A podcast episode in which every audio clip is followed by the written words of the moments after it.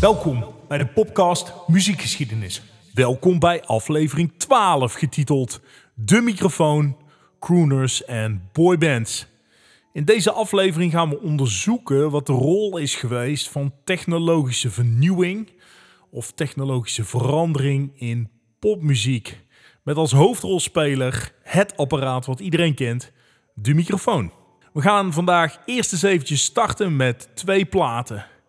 Twee platen die heel erg duidelijk maken wat de invloed is geweest van technologische vernieuwing op popmuziek. En ik denk dat wanneer je gestart bent met het luisteren van deze podcast, dat je iets anders verwacht dan wat je krijgt. We gaan het namelijk hebben vandaag over crooning, crooners, kreuners en uh, boy- en girl bands. Nou, voordat ik mijn verhaal afsteek vandaag, eerst eens eventjes een hele mooie van Michael Bublé. Het liedje heet Everything uit 2007.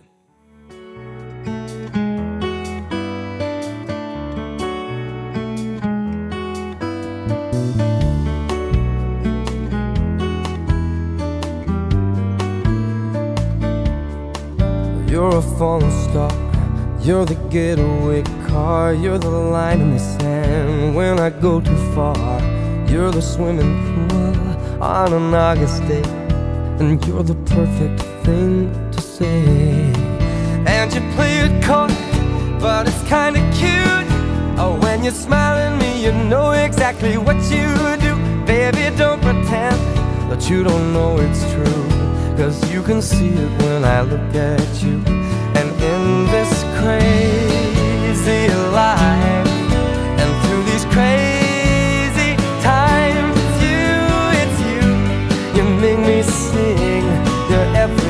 every line, your every word, your everything. Nou, de moderne crooner Michael Bublé, die zingt... And in this crazy life and through these crazy times, it's you, it's you, you make me sing. Your every line, your every word, your everything. Jij bent alles voor mij. En wat duidelijk wordt op het moment dat je deze plaat luistert, is dat popmuziek hier meer is dan muziek alleen. Het is een compleet plaatje. Het is een compleet product. Een, misschien negatief gesteld, commercieel product met een doelgroep. Een knappe man, een sentimentele en romantische tekst, gericht op vrouwen, een zwoele zanglijn en een pakkend arrangement. En dat allemaal in 3 minuten 32 seconden. Dus hartstikke radiovriendelijk, bite-size en gericht op een groot publiek. En je kunt je dan afvragen, wie vindt dit niet mooi? We gaan nog eens zo'n plaatje beluisteren. Uh, het is van de boyband One Direction. Het liedje heet What Makes You Beautiful uit 2011.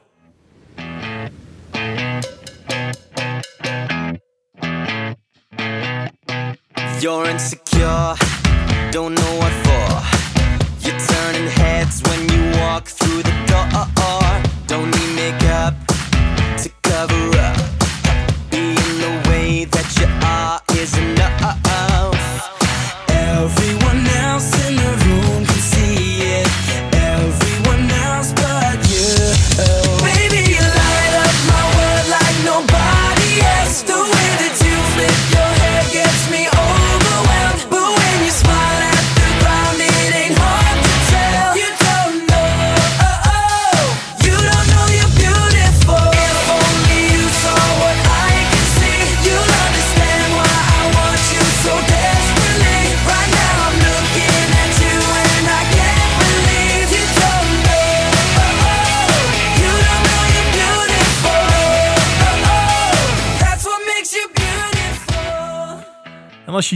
inzoomt eh, op de tekst, dan hoor je You're insecure, don't know what for. You're turning heads when you walk through the door. Don't need make-up to cover up. Being the way that you are is enough. Zoals jij bent, is het genoeg. Zoals jij bent, ben je mooi. Hetzelfde idee, alleen nu gericht op jonge meiden. Eh, bedacht en gescript door een ja, in mijn ogen geniaal producer als je zoiets kunt maken. En die producer is wel bekend. Dat is eh, Simon Cowell, bekend van de X Factor in Engeland. En wat hij deed is eigenlijk uh, zoals een bedrijf werkt. Hij zocht verschillende type jongens die leuk konden zingen, er vooral leuk uitzagen. Allemaal andere types. En hij zette een uh, meesterlijke songwriter aan het werk. Savan Kotecha, ook wel bekend van het Eurovisie Songfestival. Het is een Amerikaan van Indiaanse afkomst. De groep werd gepromoot op het internet. Er werden boeken geschreven over die jongens. Er werd een parfummerk opgericht. Er kwam snoepgoed, merchandise, de t-shirtjes en de buttons. En uiteindelijk leidde dat zelfs tot grote pop-up stores in verschillende Europese landen.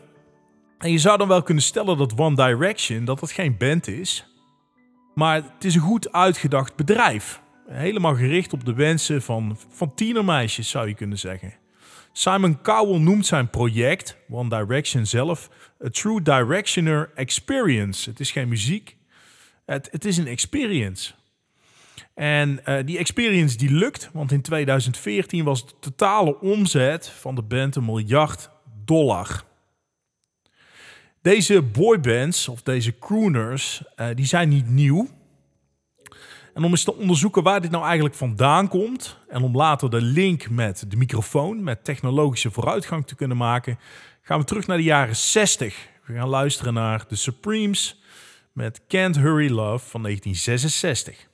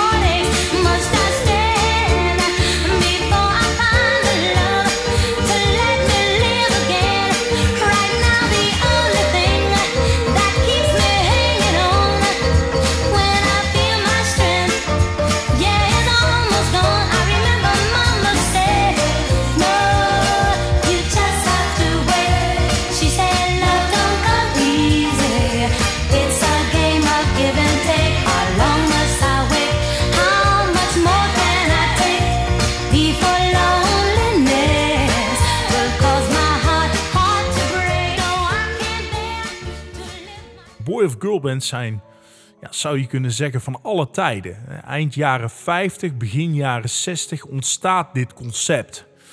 De boy of girl band. En wordt bedacht door de beroemde producer Phil Spector. Ook wel bekend van zijn Wall of Sound. Het mixen van ontzettend veel lagen bovenop elkaar.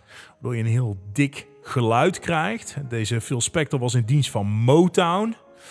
Een heel bekend platenlabel uit die tijd. En hij maakte zogenaamde sisters groepen. De Andrews Sisters, Trio Lescano, de Boswell Sisters en dus ook de Supremes. Een groepje meiden wat radiovriendelijke, ja, door soul geïnspireerde muziek maakt. De meeste van dit soort sistersgroepen die zijn tijdelijk.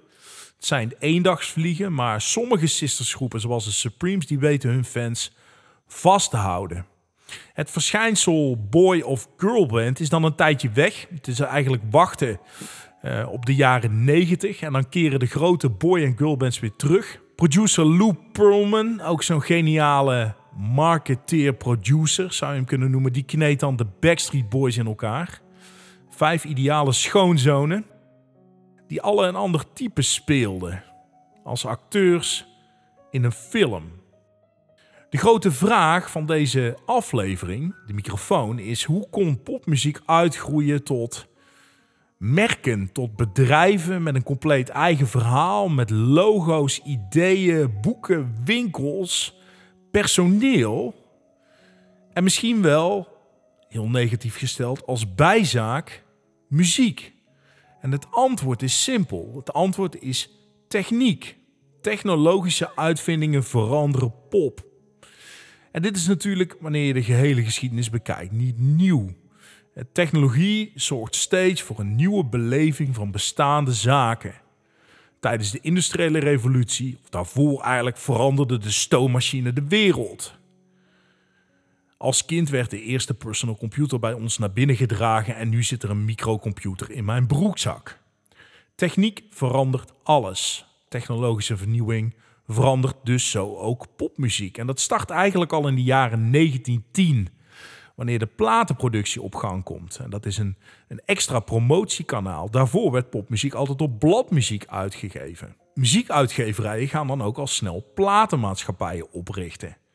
En hoe verandert dat? De muziek. Nou, dat verandert de muziek omdat nu niet meer de orkestleider of de componist, de songwriter de ster is, maar de zanger of de zangeres. De zanger of de zangeres komt met zijn hoofd op de kaft, op de kaft van de plaat.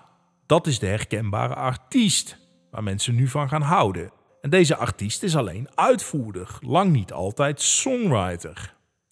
Nou, de eerste zanger die een echte hit heeft op plaat is L. Johnson. Hij verkoopt 2 miljoen platen met zijn liedje Dead Haunting Melody.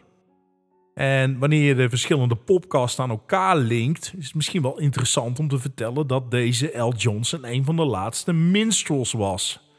Een van de laatste zwart geschminkte zangers.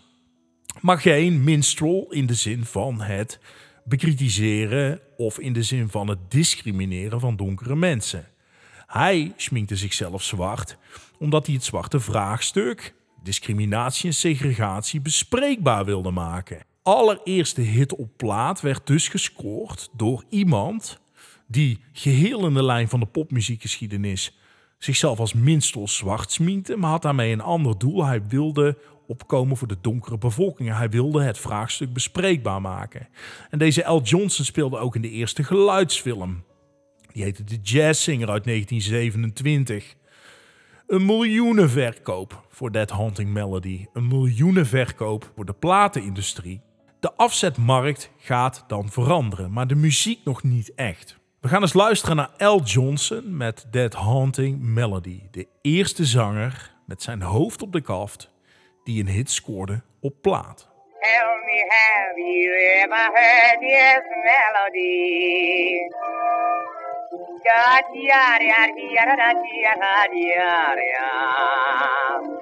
Melody that's made an awful hit.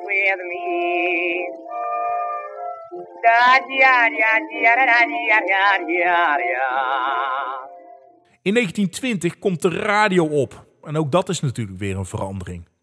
En die radiostations die moeten gevoed worden met platen. Nou, voor 1925 werden platen nog akoestisch opgenomen. Dus een orkest stond werkelijk bij een horen. En wie het hardst moest klinken, stond het dichtst bij de horen. En geluidstrillingen maakten een groef in een plaat. Vanaf 1925 komt de elektrische opname op en komt de microfoon op. Het is niet dat de microfoon nog niet bestond. Die bestond al sinds de 19e eeuw, maar die wordt verbeterd. En wordt nu ook gebruikt, niet alleen meer bij radiostations, maar ook om opnames te maken van artiesten. Platen gingen vanwege de opkomst van de microfoon en de elektrische opname steeds beter klinken. En nu vraag je je af, waar verandert technologische vooruitgang, in dit geval de microfoon en de elektrische opname, nou ook de muziek? Nou, door deze nieuwe technologie ontstaat er een nieuwe type zanger of zangeres. En die noemen wij de crooner. En dat is natuurlijk een rare naam. Het betekent letterlijk de kreuner. Wellicht heb je jezelf dit nog nooit gerealiseerd, maar voor de opkomst van de microfoon moest een zanger of een zangeres heel hard kunnen zingen om boven een orkest uit te komen. Het volume van een zanger of zangeres moest heel erg hoog zijn. Nu de microfoon wordt gebruikt, hoeft dat helemaal niet meer. Een zanger of een zangeres kon zachtjes zingen. Hij of zij kon dus ook zachtjes kreunen. Emotioneel zingen, wellicht een beetje uitdagend zingen, wellicht een beetje sensueel zingen. En zo ontstaat het begrip crooner, de kreuner. Iemand die staat te kreunen bij een microfoon. In eerste instantie is er onbegrip bij het publiek. De eerste croonerplaten die uitkomen worden niet begrepen. Zoals de mensen die dachten dat de eerste rijdende trein ervoor zou gaan zorgen dat de koeien geen melk meer zouden geven. De microfoon, zo werd er gezegd in eerste instantie, zou de relatie tussen artiest en publiek verstoren. Wat natuurlijk heel erg vreemd is, omdat voor de microfoon er een letterlijke afstand was tussen artiest en publiek. De artiest stond op het podium, moest heel hard zingen, wellicht zelfs een beetje schreeuwen, en het publiek stond op afstand. De muziek zelf verandert dus. Een zanger of zangeres had altijd een enorm volume nodig. Nu is dat helemaal niet meer nodig. Iemand met een klein volume kan gevoel in de muziek leggen. Het schreeuwen is voorbij. En er komen dus ook andere type zangers en zangeressen op. Waarbij jij eerder niet kon doorbreken omdat jouw volume gewoon niet groot genoeg was, kon jij dat nu wel. En vanaf de jaren 20 tot de jaren 50 zullen crooners de popmuziek domineren. Het zijn de voorlopers van de latere boybands.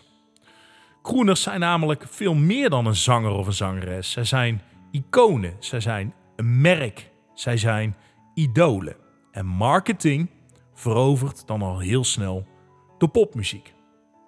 We gaan luisteren naar de eerste crooner, Rudy Vallee, met het liedje Hey Ho Everybody uit 1929.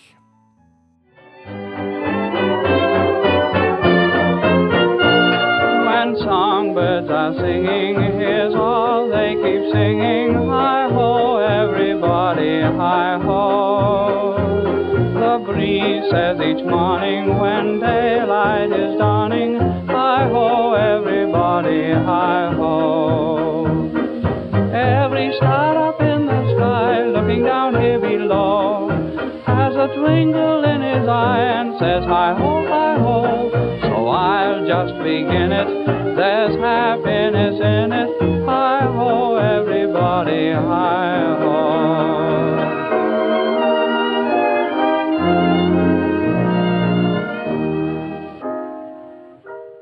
Opvallend is dat deze Rudy Vallee, de eerste crooner, geen gebruik maakt van de microfoon. Hij maakt gebruik van de megafoon, die grote toeter die we allemaal wel kennen. En hij zette daarmee de toon voor de latere croonerstijl. Als je naar het plaatje luistert, dan hoor je dat het intiem is, het is romantisch, het is ingetogen. En meest opvallend, het is hartstikke nasaal. Het geluid door de neus. En iedereen die wel eens door een megafoon heeft gepraat of geschreeuwd, die weet dat een megafoon dat nasale geluid veroorzaakt. Het is eigenlijk ja, het manco van de megafoon. Maar dat geluid, dat nasale geluid van Rudy Vallee, dat werd zo populair dat de crooners die met microfoon gingen opnemen en met microfoon gingen zingen, dat nasale geluid gingen nadoen. De beperking van de megafoon werd een hit. Het nasale geluid werd een trend. En deze Rudy Vallee die zette dus de standaard voor de latere croonerzangers. De beperking van de megafoon zorgt voor het geluid van een genre. We gaan eens luisteren naar een eh, crooner, Bing Crosby, die ieder jaar nog voorbij komt met zijn liedje White Christmas uit 1942.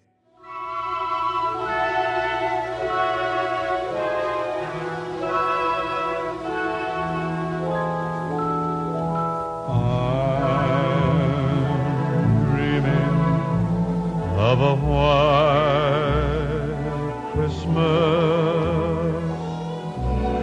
just like the ones I used to know,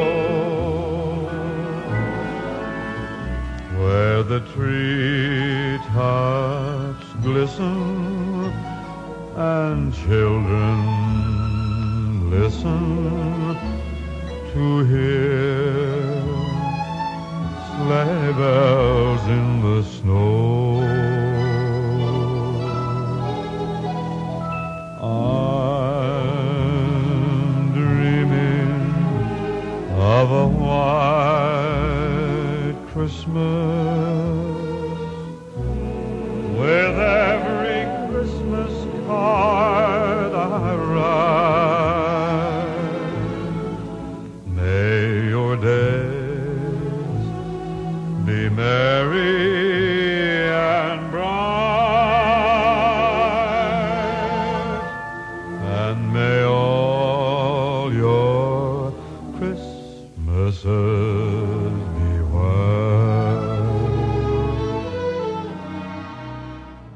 Liedje is nog altijd een bekende kersthit. En wat doet Bing Crosby hier? Hij imiteert het nasale megafoongeluid van Rudy Vallee. Crooners als eh, Bing Crosby, waar we net naar geluisterd hebben, Gene Austin en, en Frank Sinatra, die hadden een geheel nieuwe relatie met het publiek. En dat maakt de uitvinding van de microfoon zo belangrijk voor de popmuziekgeschiedenis. Het relatie waarbij luisteraar en artiest heel dicht bij elkaar staan, juist door de versterking van de microfoon, dat had popmuziek nooit gekend. Door de komst van de microfoon en het zachtjes zingen werd de relatie intiem. En met de platenspeler op de slaapkamer vond de fan al snel een connectie met het idool. Hij kende de fan niet, maar eigenlijk ook weer wel. Het geluid kwam uit de speakers direct bij jou. En doordat er zo zacht bovenop een microfoon werd gezongen, had je het gevoel dat je ook echt contact had met deze zanger of zangeres. De letterlijke barrière met het publiek werd overbrugd. Er zit geen zaal meer tussen. De muzikant staat niet meer op het podium en op afstand de toehoorder te luisteren, maar men staat dicht bij elkaar. Hoe dichter bij de microfoon zou je kunnen zeggen, hoe dichter bij de fan. En dat niet alleen lokaal, maar wereldwijd. Het succes van de microfoon, het succes van technologische vooruitgang en de bijbehorende marketingmachine, die bracht deze crooners een gigantische fanbase. Maar heel ironisch tekende het ook de ondergang.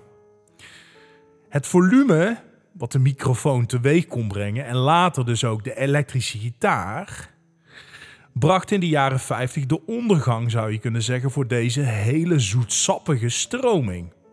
En het pad voor de luidere muziekstromingen, waarbij er groot volume nodig is van een microfoon, of groot volume nodig is van een elektrische gitaar of basgitaar, dat werd geopend. En daarmee werd natuurlijk het pad voor rock en roll geopend. Maar voor we naar de volgende aflevering gaan, die zal gaan over rock en roll, eerst nog even luisteren naar de koning der crooners. En dat is natuurlijk Frank Sinatra. En daarbij vind ik het leuk om af te sluiten met een citaat van de producer van Frank Sinatra. Eh, die werkte voor hem in de jaren 50. En die man heette Mitch Miller. En die heeft ooit gezegd voor de BBC: Ik wilde een beeld oproepen bij de luisteraar. Die de eerste vier maten geboeid moest raken. Genoeg om de plaat te willen kopen en hem keer op keer te draaien. Net zoals je na de eerste kus ook niet stopt met kussen. Het is een beetje het publiek opvrijen met muziek. En dat is volgens mij wat crooning is. We gaan luisteren naar Fly Me to the Moon van Frank Sinatra, 1964.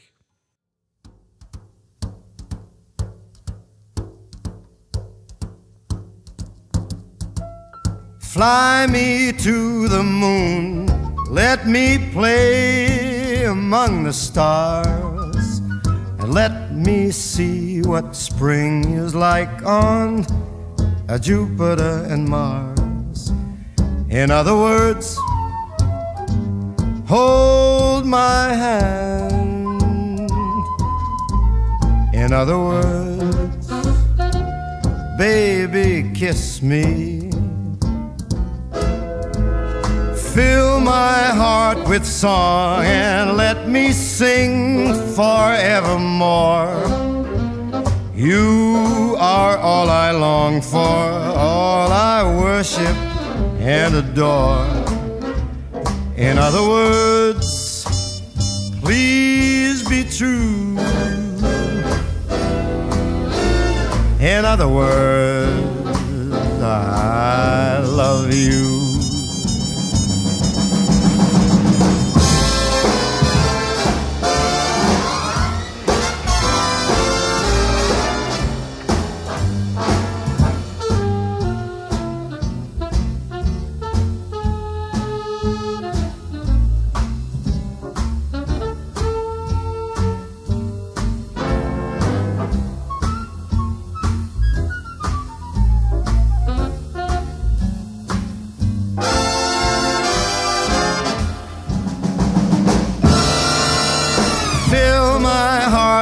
Song.